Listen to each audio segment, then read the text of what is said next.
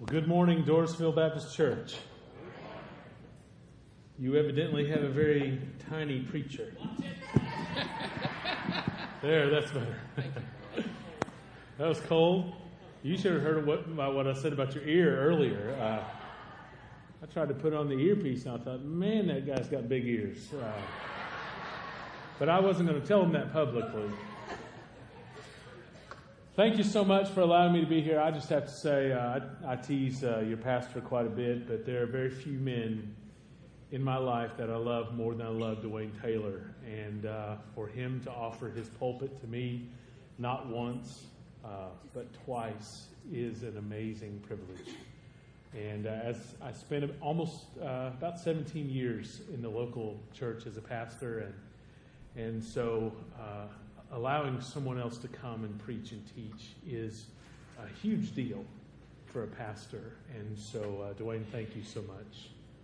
Appreciate you and your ministry and all that God has done through you and the lives that you have impacted over the uh, nearly 65 years of ministry you've had.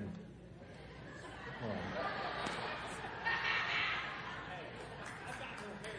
yes. Pastor reminded me just now that he does have more hair than I do.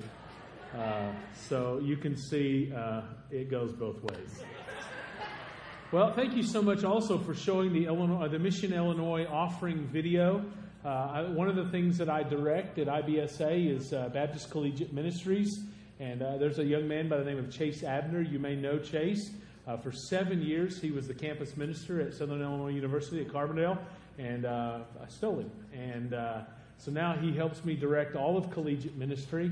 Uh, that's one of the things that I get to do at IBSA. I serve you as the director of evangelism, discipleship, uh, Baptist Collegiate Ministry, men's ministry, and youth ministry. And so when you give to the Mission Illinois offering, all of that money stays in the state of Illinois to do mission work here in the state of Illinois. And just so uh, you, you understand, there, there's more than 8 million lost people right here in our state, and many of them live all around you. And so, thank you for your help in uh, engaging and prayerfully reaching the mission field that is our home state of Illinois. And I can say our home state. Most of you know this. I was uh, born in Anna, Illinois. Um, anybody know where Anna is? I was raised in Golconda, Illinois. It's the reason that I talk the way I talk. I can't, I've tried to get educated and get over it, but uh, it, it just didn't, didn't take.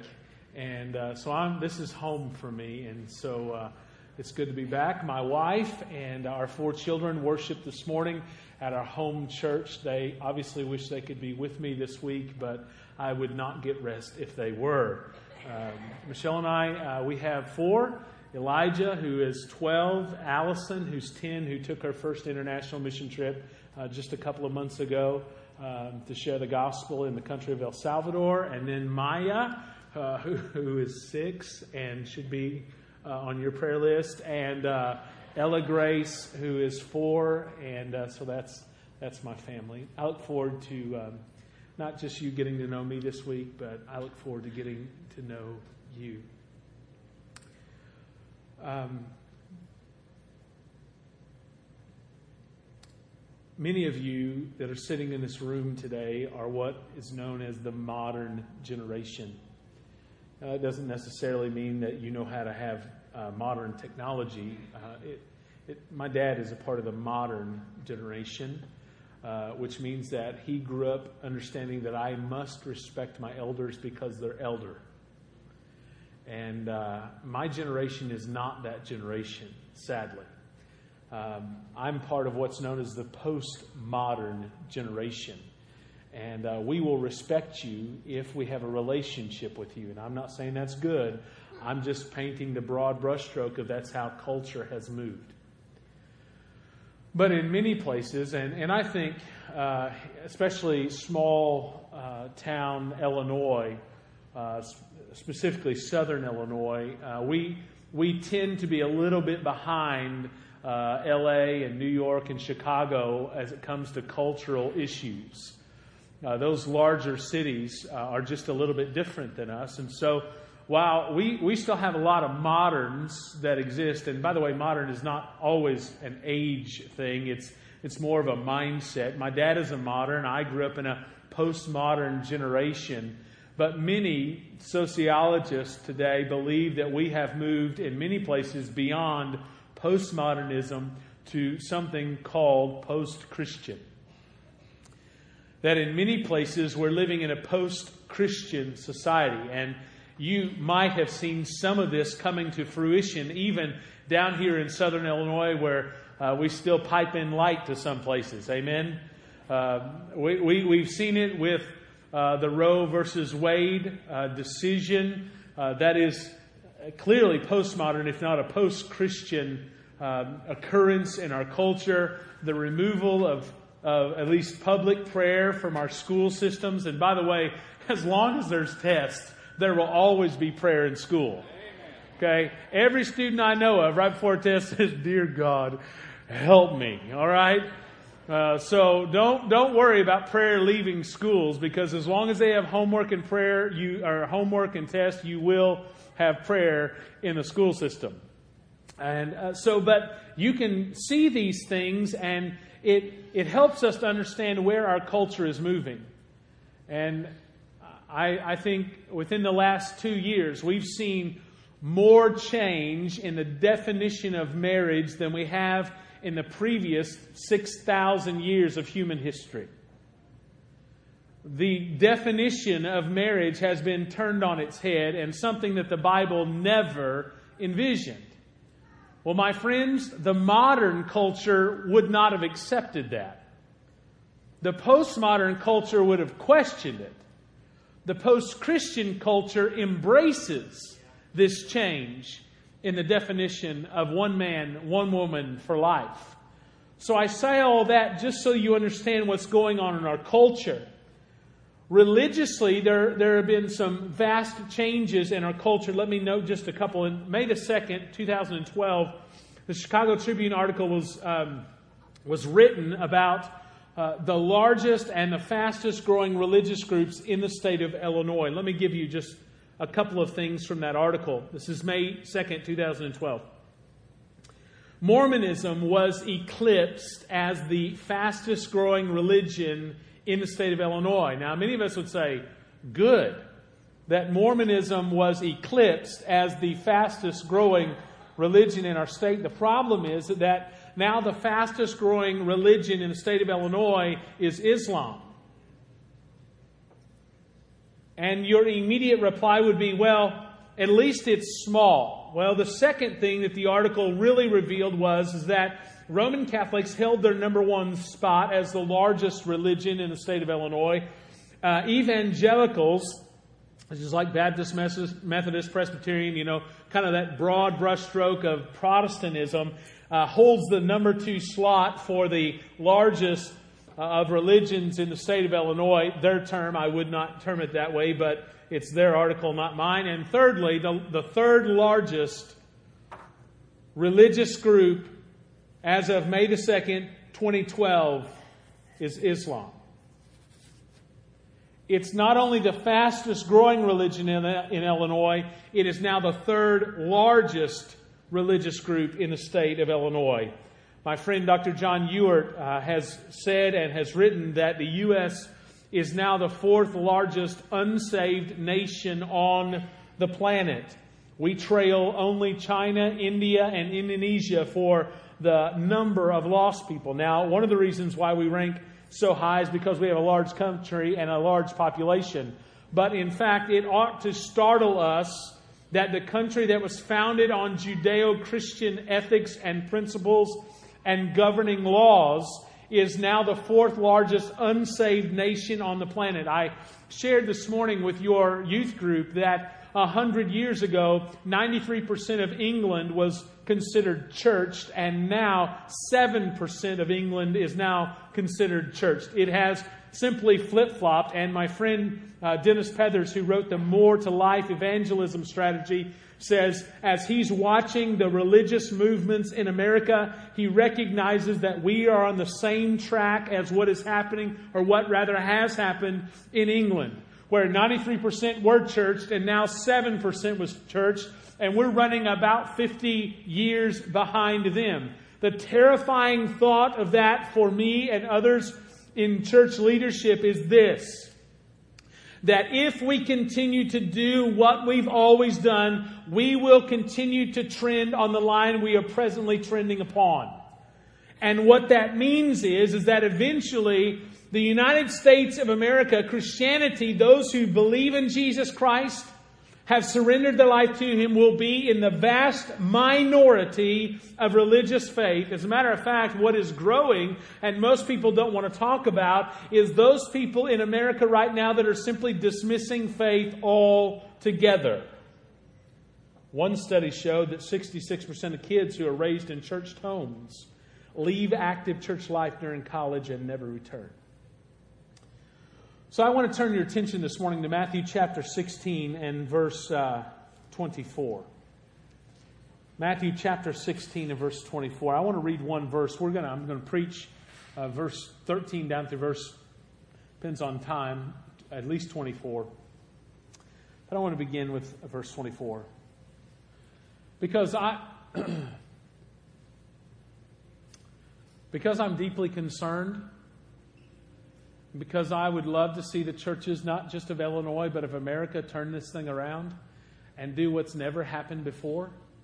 And that's to see a country reverse the trend line on Christianity. I want to see that happen. And uh, I want to see God do amazing things. And I'm just crazy enough to think, you remember where I'm from.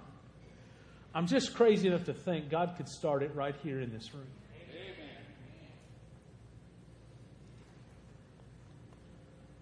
Matthew 16, verse 24. Then Jesus said to his disciples, If anyone desires to come after me, let him deny himself and take up his cross and follow me.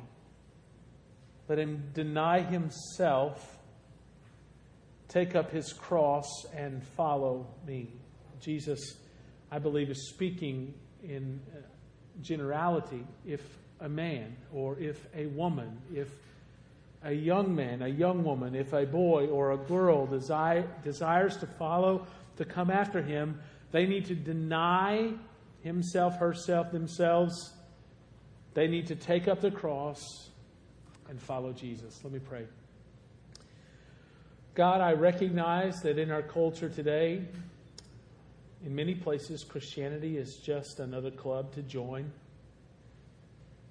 It is as pertinent to someone's life as some other club that they've joined. Uh, it, it, it ranks um, many times below everything else we do in life, or we try to fit it in where it is appropriate. But God, we, uh, we, we're living in days where people can come up with all kinds of excuses why they, they can't be a part of worship, or they can't share their faith, or, or God, they can't. Um, can't be a Christian at work or at school. And Father, I know that you're, you're working in us, and, and we see um, these spots, God, where the gospel is echoing out from churches and communities and families are being changed. And, but God, we pray, we want to see it again on a grander scale. God, we want to see you move where thousands upon thousands of people come to faith in Jesus Christ. God, I pray that this week we will see many turn to faith in Jesus. We'll see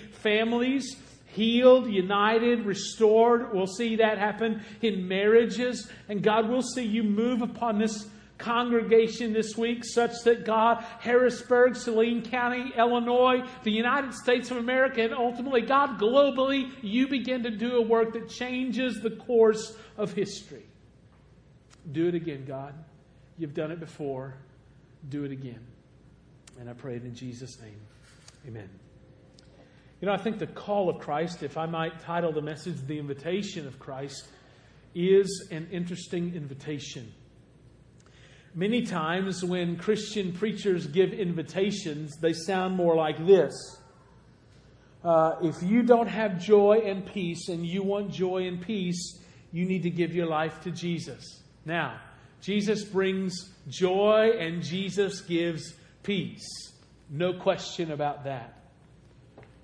My concern is that sometimes we've sold a short sighted gospel Because when Jesus proclaims the gospel, he says things like this Sell everything you have to the young rich man and come and follow me.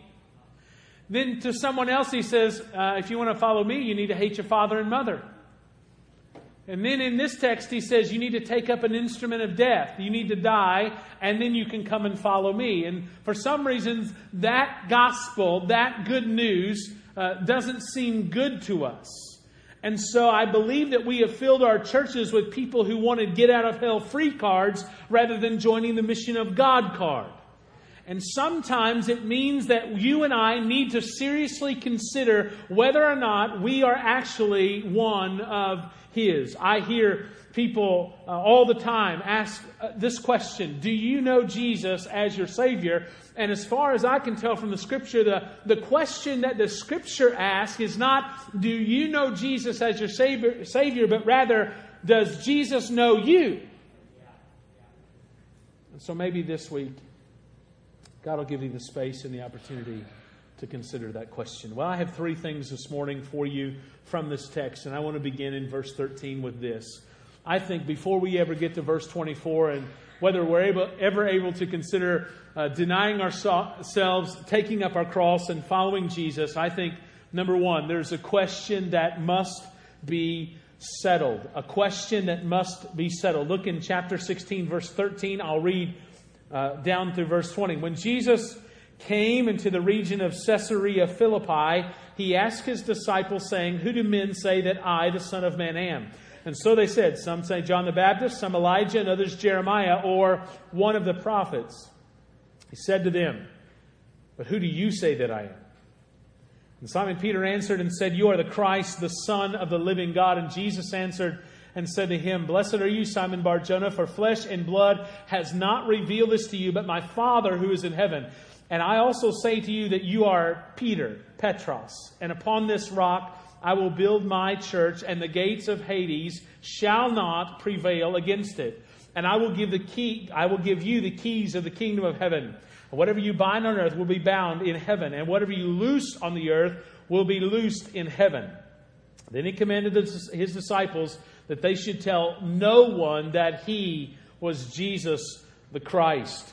Caesarea Philippi was a melting pot for religious pluralism. It was a secular city where humanism was on full display. Humanism, secular humanism in particular, is that personal theology where man is the center of your universe and and especially you are the center of your own universe and you are encouraged and welcome to pursue the pursuits of this life that bring you joy and pleasure as long as it doesn't harm anyone else, you're encouraged just to live out however you want to. That's secular humanism, where man is at the center, the apex of all creation.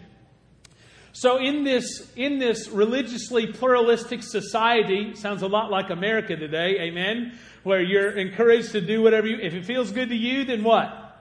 Do it. It sounds like America today. Jesus begins by asking, Who do men say that I am? And of course, you read it there with me. They begin to answer Jeremiah, Elijah, one of the prophets. But I want you to notice that Jesus then aims the exact same question right at the disciples. And he says, But who do you say that I am? And I submit to you this morning that getting this question right is foundational. It is primary for a right relationship with God the Father through Jesus Christ.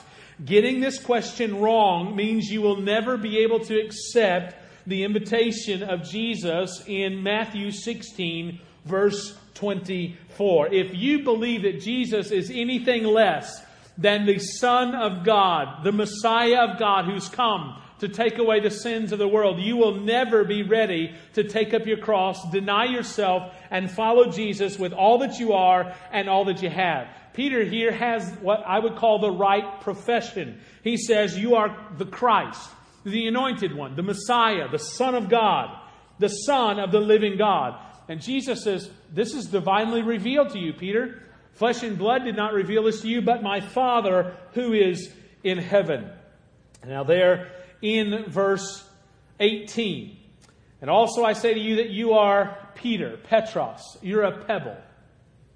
and upon this rock, boulder, I will build my church. This is an interesting portion of Scripture. It is one that has been misinterpreted for a couple of thousand years now. Uh, but Jesus says, You are Peter. You're a little bitty rock. And upon this boulder, I will build my church. Now let's dig a little bit deeper here that we might understand exactly what Jesus is saying. He, what he is not saying, let me cover that first. He is not saying that Peter is the rock upon which the church would be built. That is where Roman Catholicism gets this wrong. Peter is not the rock, the foundational stone upon which the church is built. Rather, Jesus says, You are Petros. You're a little bitty pebble, and upon this boulder. So the question is, what is the boulder? Well, the boulder is this it is the statement of truth. You are the Christ, the Son of the living God. He is the cornerstone which the builders have rejected. You see, the, the foundational truth of the church is that Jesus is the Messiah. If Jesus is not the Messiah, we are not the church. If Jesus is not the, cro- the Christ, then his death on the cross is insufficient to do what it was necessary for it to do, and that is to pay for your sin debt and my sin debt on the cross. The statement of faith is that Jesus is the Messiah of God. That is a question you need to settle in your heart. This is the banner and the promise of the gathered ones, the ecclesia, the church, first time here in the New Testament that Jesus uses that words. The church is the, the called out ones, the gathered ones. And this is our banner. Jesus is Messiah. The second thing that Jesus says here, I think it's important for us. He says, Upon this rock I will build my church. Here's the good news it is not my church, it's not your church, it's His church. And that's going to become very important later when I crawl into your kitchen and I talk about how we worship the God of style and tradition. But I don't, I don't want to foreshadow because I don't want you to leave just yet. It is His church. He rules and reigns His church. And by the way, He sets the strategy and the vision for His church. I don't have to be creative in coming up with a strategy for my church. God has given the strategy to His church. He has a plan. Look at Matthew 28, 18 through 20. Look at Acts chapter 1, verse 8. There's a strategy. There's a vision. Look at 2 Timothy chapter uh, 2, verses 1 and 2. God has given us His strategy and His vision to march out the mission of His church. But I also want you to notice he says, I will build my church. It's not my responsibility to build his church. It's not your pastor's responsibility to build his church. It's Jesus' church, and he has the power to build his church. Oh, by the way, he's the son of a carpenter. He kind of knows something about building stuff.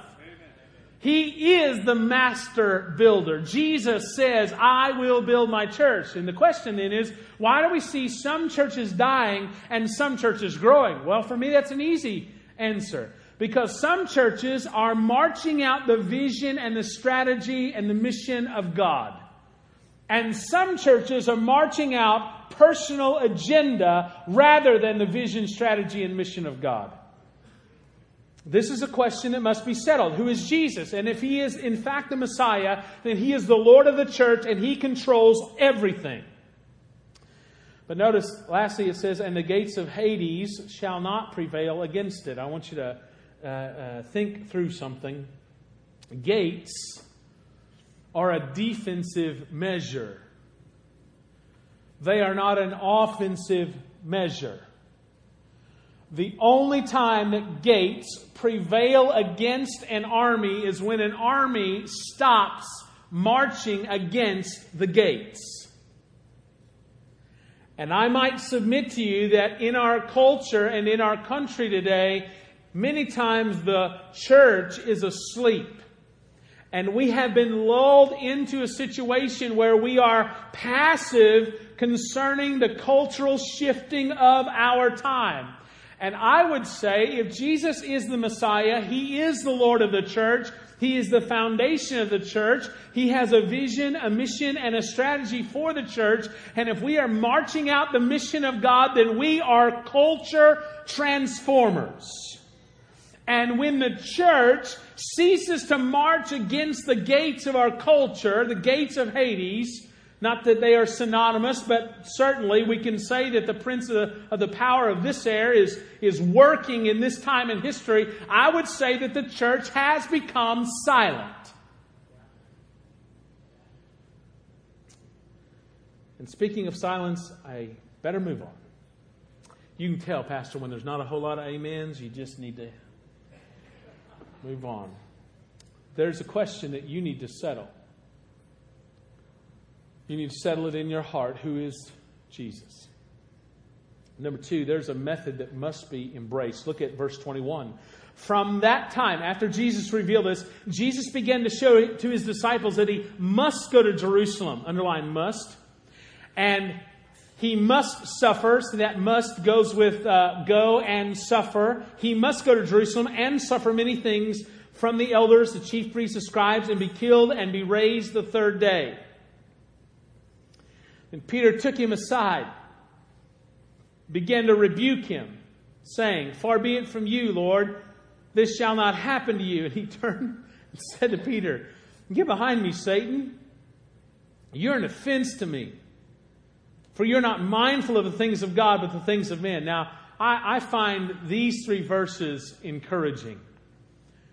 Because right after Peter's stellar moment, then his mouth gets in the way. Anybody else have that trouble? Uh, stop pointing at your spouse. I'm, I'm asking you, all right? You know, Peter has this wonderful moment.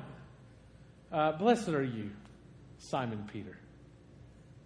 Uh, Simon Barjona, you are Peter. Because flesh and blood did not reveal this to you, but my Father who is in heaven. Peter, you, I mean, Peter's the kind of kid in class that when the teacher asks a question, he immediately, whether he knows the answer or not, starts going, ooh, ooh, ooh, ooh. And this one he got right, but then immediately after that, I mean, he, his mouth gets him in trouble. And he, after he just says, Jesus, you're the Messiah of God, you, you are the Christ, the Son of the living God, immediately after that, he says, Oh, Jesus, hold on, you got this wrong. Now, how is that possible? If he is the Messiah of God, how is he getting this wrong? I want to submit a couple of things to you this morning. Jesus said he needs to go to Jerusalem. He must go to Jerusalem. He must suffer many things. He must be killed and he must be raised from the dead. The problem here is this Jesus' methodology was not what they were anticipating. Remember that there were fights over who would sit at his right hand and sit at his left. Jesus was not the king they were looking for his actions before the disciples at times was mystifying and even scandalous. Remember, hey, uh, Zacchaeus, you come down, for I'm going to your house today. Why in the world would Jesus be hanging out with Zacchaeus, knowing his profession and knowing how in that profession they would steal from people on a on a regular basis. At one point, Jesus stooped and he wrapped a towel around him. He got down and he washed the disciples' filthy feet. Here was the Messiah of God kneeling and serving the disciples. At one point, he encouraged them not to react or get revenge on their enemies, but he encouraged them to love their enemies. He encouraged them to serve and love their neighbor. He asked them, Who is your neighbor? He healed the sick. He wasn't afraid to touch them. He healed the lame and he was with the broken. He met a woman at the well who was, had had several relationships with men and he was found talking to her. The woman in adultery was brought to him and flung at his feet. And while not condoning her sin, he certainly embraced her with grace. And it was undeserved and it mystified and was a scandalous position. Jesus' work and suffering on the cross was not the method they had hoped for.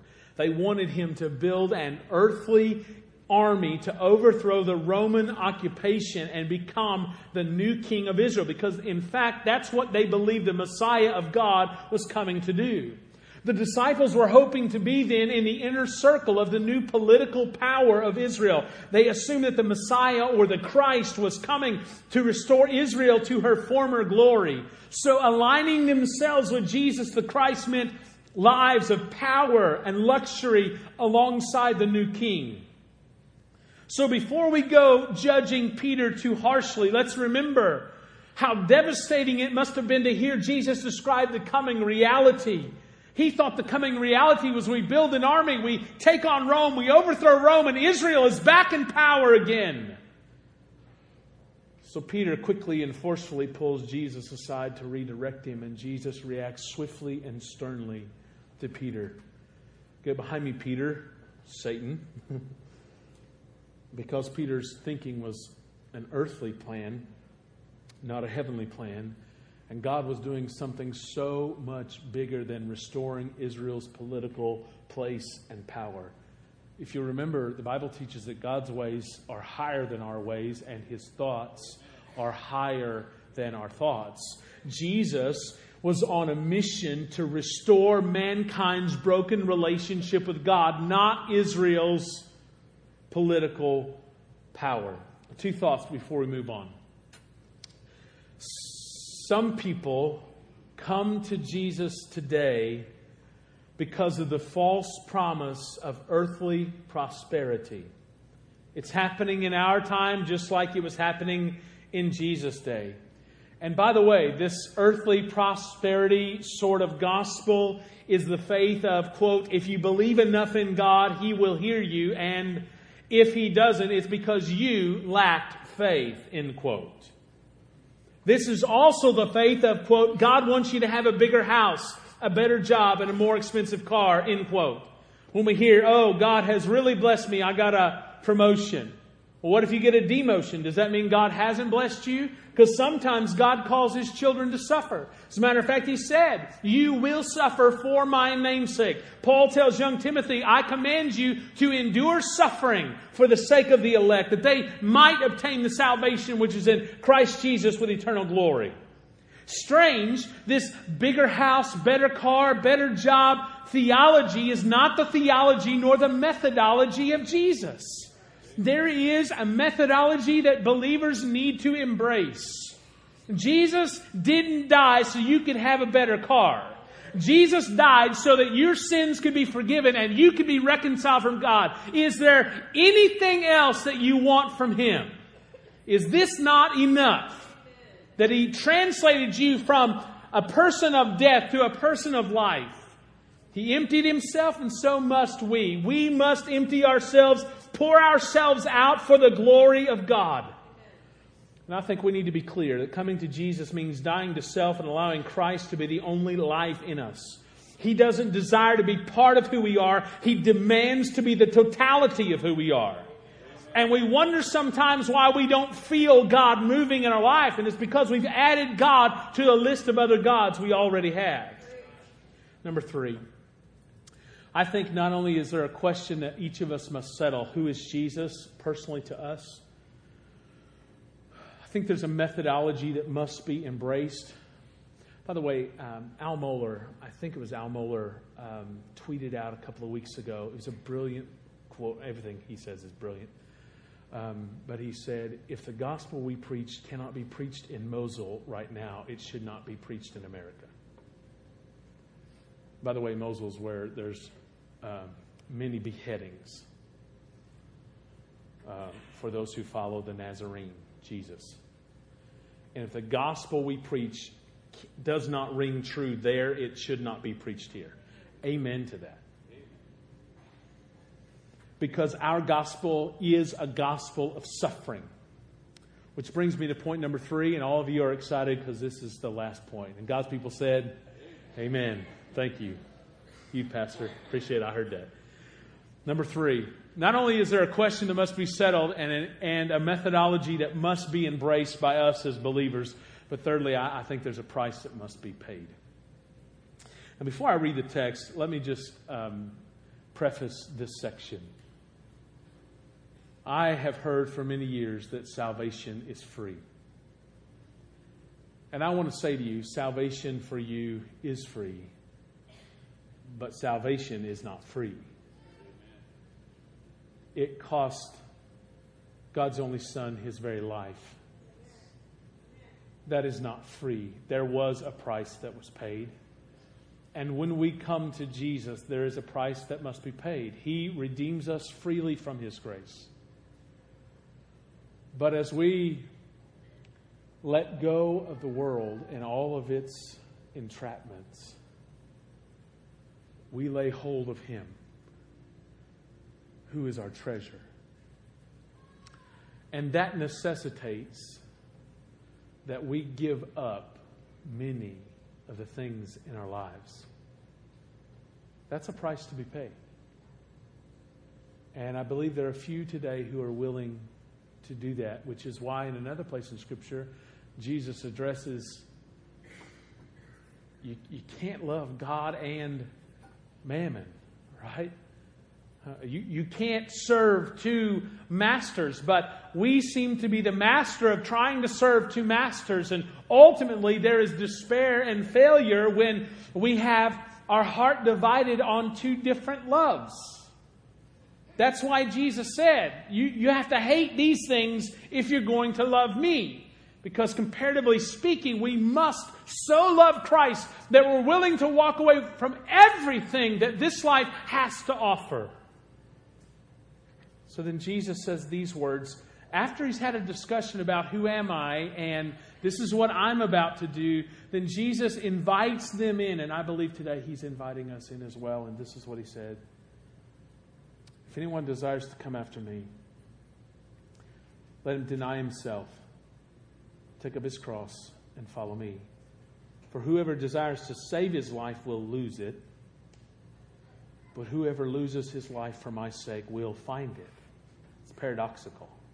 For what profit is it to a man if he gains the whole world and loses his own soul? Or what will a man give in exchange for his soul? For the Son of Man will come in the glory of his Father with the angels, and then he will reward each according to his works.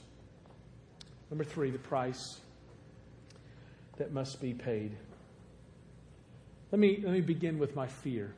What time am I supposed to be done? You Okay. There is a high cost to truly following Jesus, and here's my fear. My fear is that we have added Jesus to the pantheon of our Americanized Christianity. We must be careful that we do not present a gospel that is easily added to the other gods already existent in our lives. Let me just list a few. This is where I normally get in trouble, so I'll, I'll try to be quick. The gods of family. Um, preacher, I, am not going to be able to make it to church today. We've got family coming into town. What? what? You, you're not going to gather with the called out ones to lift the name of Jesus because you got company? Why don't you bring them? Well, they won't come. Okay, leave them at home. There's a McDonald's down the road. Come to church. What a weak excuse. I can't, I'm sorry, I got family. Agenda. Many of us have our own agenda. So we serve the God of our agenda rather than God interrupting our life and saying, I've got a plan over here. Yeah, but Jesus, we want you to restore Israel. Yeah, but I'm doing something over here that's bigger than Israel being back in power. Yeah, but Jesus, if you'll do this, I can sit at your right hand, my brother can sit at your left, it's going to be great. No, you don't understand. I'm going to die. And I'm doing this because if I don't, you're going to go to hell.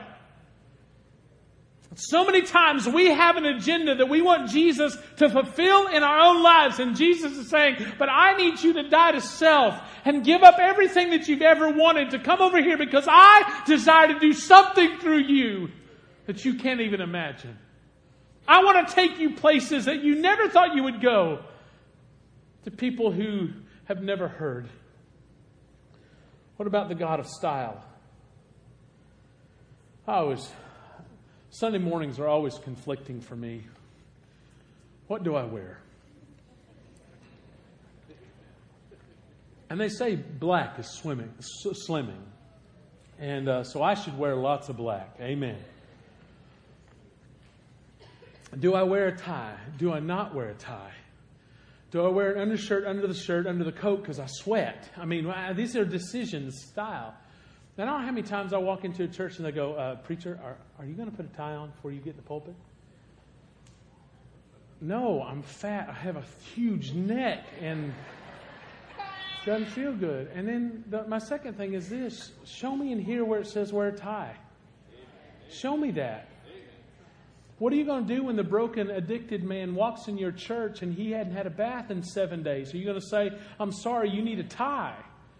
No, I'm going to share with him the glorious gospel of Jesus Christ. I'm not concerned about his attire. And by the way, since I'm on it, every pair of jeans I put on is skinny jeans. It's what happens when you're fat. What about the, the God of tradition? Well, we've never done it that way before. I told you I should. I just need to move on, don't I? I need to fast forward. We've we've never done it that way before. Or, and my response as a pastor, which is probably the reason I do the job I do now. I'm not, I'm not a pastor, because I would look at him and go, "Yeah, but what we have been doing hadn't worked in 50 years, and we're afraid that we're going to upset Bertha, who died seven years ago, because she started it." It hadn't been effective. It's not reaching anybody. We're not making disciples, but we continue to pump energy and resources into something because it's what we've always done. What about the God of entertainment? Where we sow money, and your pastor and I had this discussion last night. I mean, we sow all kinds of money into stuff just to entertain us. What about the God of sports? Ooh. Don't talk about that one. Hey, preacher, we're not going to be in town this weekend. Billy's got a soccer tournament out of town. And listen, my son plays on a travel soccer team. And we'll show up Sunday afternoon. He may miss a game, and that means he has to sit the bench for the next game. It's just what happens. My daughter plays on a travel softball team. We will not be there on Sunday morning. We will be in church. Now, listen, every time I say that, some family come up to me and go, Yeah, but we have Bible study together at the at the tournament. We do that, or we go visit a church. listen, I don't want to be legalistic about when you need to come to church. All I'm saying is, all I'm saying is, it's easy for some of us to justify our absence from the gathering of the body because of something we want to do. And then when I say that, just so I can check this off your box too, for those of you who want to talk to me afterwards, then when I say that, they'll say, yeah, but this is my family time. To which I retort, wouldn't it be better to be with your family in your local New Testament church making disciples in your town? Amen. Wouldn't that be better? So it's not that that's necessarily bad, it's just what is best for the glory of God and His kingdom.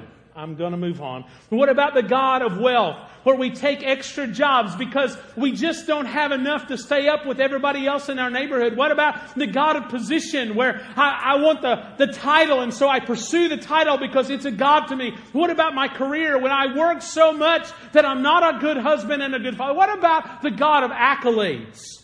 What about the God of popularity?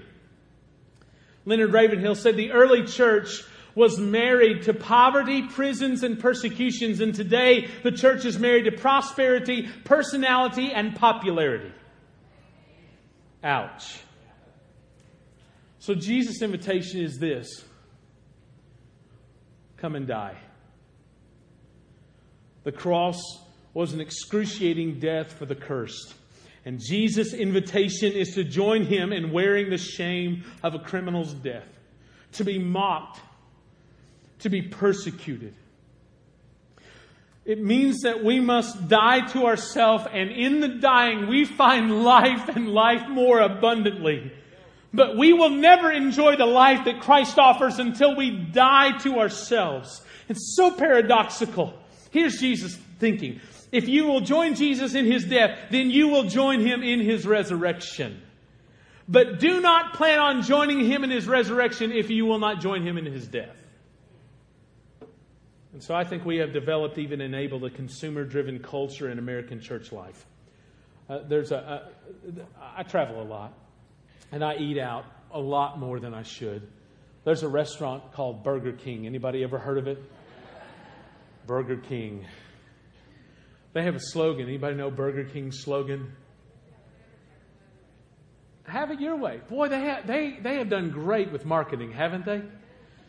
For us to sit here on Sunday morning and say, have it your way. How many churches do you know have that on their church signs? We ought to. Because we're going to come up with all different kinds of ministries try to make you happy.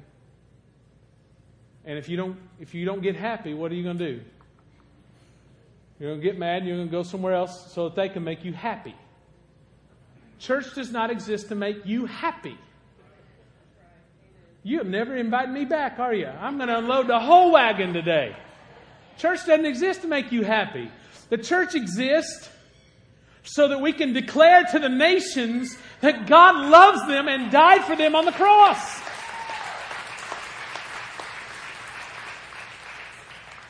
So while I'm on it, Preacher, I didn't like the songs today. They, they weren't my style. I, I, like more contemporary stuff, or I like more traditional stuff. I, I like walls that are white. I like walls that are tan. I like, it's not about you.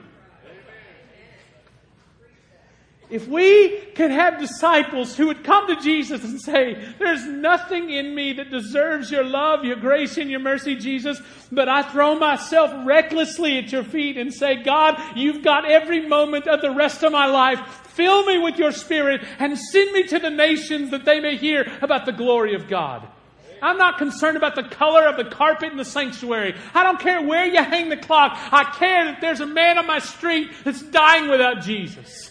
And we ought to band together to do everything we can to see the gospel proclaimed all through Harrisburg, Saline County, Illinois, United States, and the world. Well, uh, Leonard Ravenhill said the church used to be a lifeboat rescuing the perishing, and now she's a cruise ship recruiting the promising. The church used to be a lifeboat rescuing the perishing, and now she's a cruise ship recruiting the promising. Let me close. If we're going to join God's mission and uh, receive His invitation, what do we need to do? Well, one, rest in the truth that Jesus is the Christ, the Son of the living God. His body, the church, will overcome. It's already written. The victory has been won. And so, no matter how bleak the outlook, the King has already overcome the world. Number two, through the cross and the resurrection of Jesus, He has defeated the power of sin and death, our final enemy. There was no other way. Jesus is, was, is the sinless God man. He substituted His life as a sacrificial atonement, and His bodily resurrection sealed the resurrection of death for all of those who die in Jesus. So I think two things become vital for us today. Some of us are here today, and. Uh, you're hearing Jesus' invitation for the first time to come and give up your life for the glory of the King. You say, Tim, that's, uh, that's not the way to win friends and influence people. Um, my goal in life is to get the gospel to the people who need it, who desperately need it. And so the truth is, when you come to Jesus, you need to let go.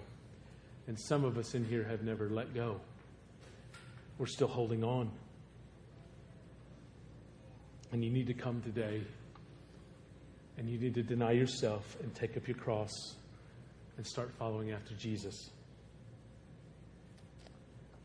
Maybe for the first time.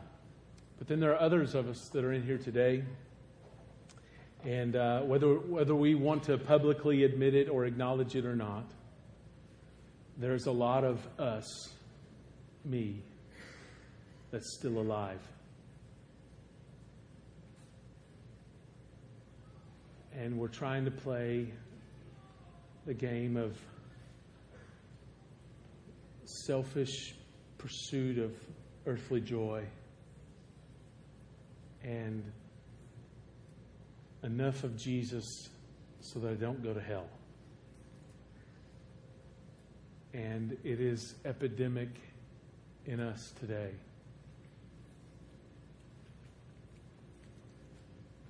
That many today still play the game of church but we're really not followers of Jesus.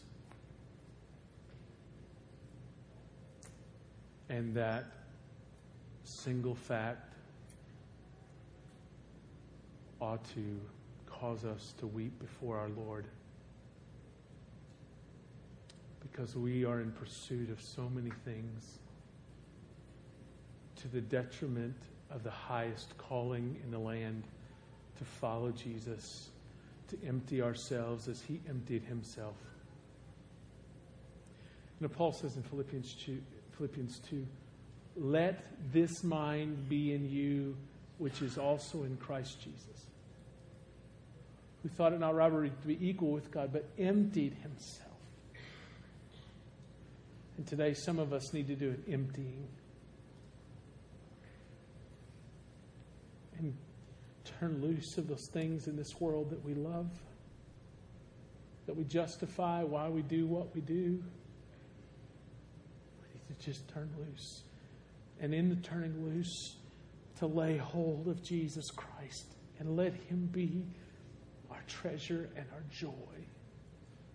You will find no other, no greater joy than Jesus. And I think as church leaders, we need to challenge our people to a greater dying.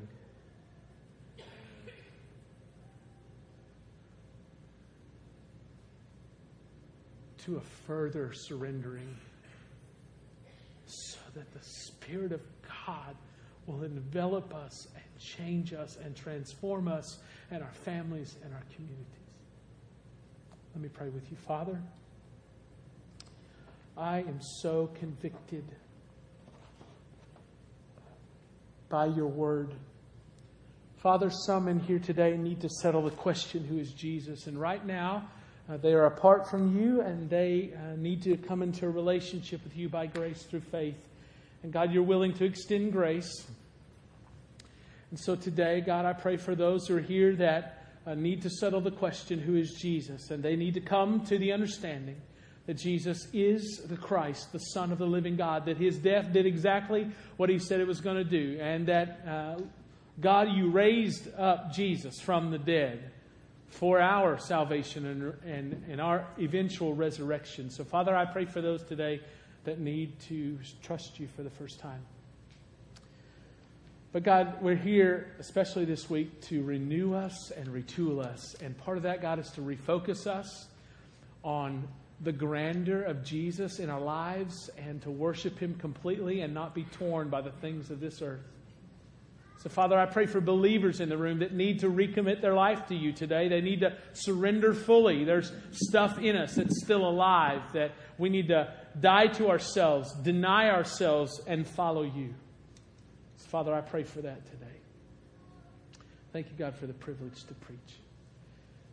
This morning, with every head bowed and every eye closed, just for a moment, Pastor Brent's going to be here at the front. There's two questions that I would pose. Number one, with every head bowed and every eye closed just for a moment, is there anyone here that would say, Tim, today, I don't know if I would go to heaven when I die? Would you just slip up your hand so I can pray for you? I won't call you out. I don't know your names. Would you just slip up your hand, Tim? Um, God bless you. Anybody else? Thank you. You put your hand down. Thank you. Anyone else? I'm looking. God bless you. Anybody else? Put your hand down. Thank you. I want to challenge you today to place your faith in Jesus for your salvation. I'll be up here at the front. If you want to talk with me, Pastor Brent will be here. Pastor Dwayne, I'm sure, is willing to talk to you. We're going to sing in just a moment. You can come. Just take us by the hand and say, I, I want to know today that Jesus is my Savior. The second question is this if you're here today and you are a believer in Christ, but God has revealed to you there's some stuff in you that's still alive, you're struggling, there's some things you need to lay down so that you can more fully pursue Jesus. As we sing, I just I encourage you to come. Maybe you come as a couple, maybe you come as a family. Let's begin today with getting the junk out and pursuing Christ fully, surrendering completely to Him. Father, this is your time, not mine. And God, I pray that you'll do a work in us for your glory. In Jesus' name, amen. Let's stand.